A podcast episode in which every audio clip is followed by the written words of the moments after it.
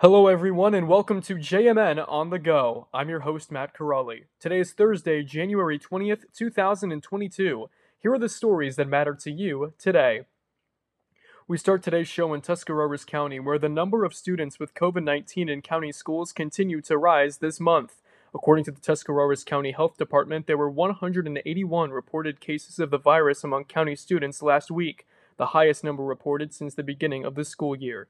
It is an increase of 51 cases over the previous week, when 130 students were reported with the virus. Since the beginning of the school year in August, there have been 1,543 reported cases of COVID 19 among Tuscarawas County students. As part of its ongoing battle to push back a surge in COVID cases and hospitalizations related to the Omicron variant, the Biden administration is expected to make 400 million N95 masks available for free to United States residents, and Walgreens says that it will participate in the program. The Chicago based company announced that it would make the masks of varying sizes available to the public free of charge beginning in the near future.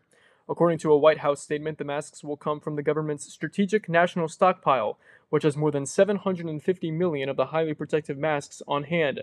The masks are expected to be available for pickup at pharmacies and community health centers across the country, and final details are still being worked out, according to Walgreens officials. A Stark County resident has been selected as a presiding judge for Ohio's 5th District Court of Appeals. Judge Earl E. Wise Jr. was selected to serve through the rest of this year as he was previously chosen as the court's administrative judge in November of 2016. The Marlington High graduate previously served as a private practice attorney in Stark and surrounding counties. He also served as an assistant public defender in Carroll County, administrator for the city of North Canton from 2005 to 2010, and assistant Stark County prosecutor from 1997 to 2005. Wise also worked as deputy director for the Stark County Board of Elections while attending University of Akron Law School. In sports, for our JMN Game of the Night Wednesday, the Garaway Pirates girls basketball team spoiled Sandy Valley Senior Night with a 38 36 overtime win over the Cardinals on Wednesday night. Megan Schwartz scored 15 points for the Lady Bucks, who improved to 8 and 8 and 5 and 4 in the IVC South, while Kennedy Yoder added 10 points and 9 rebounds.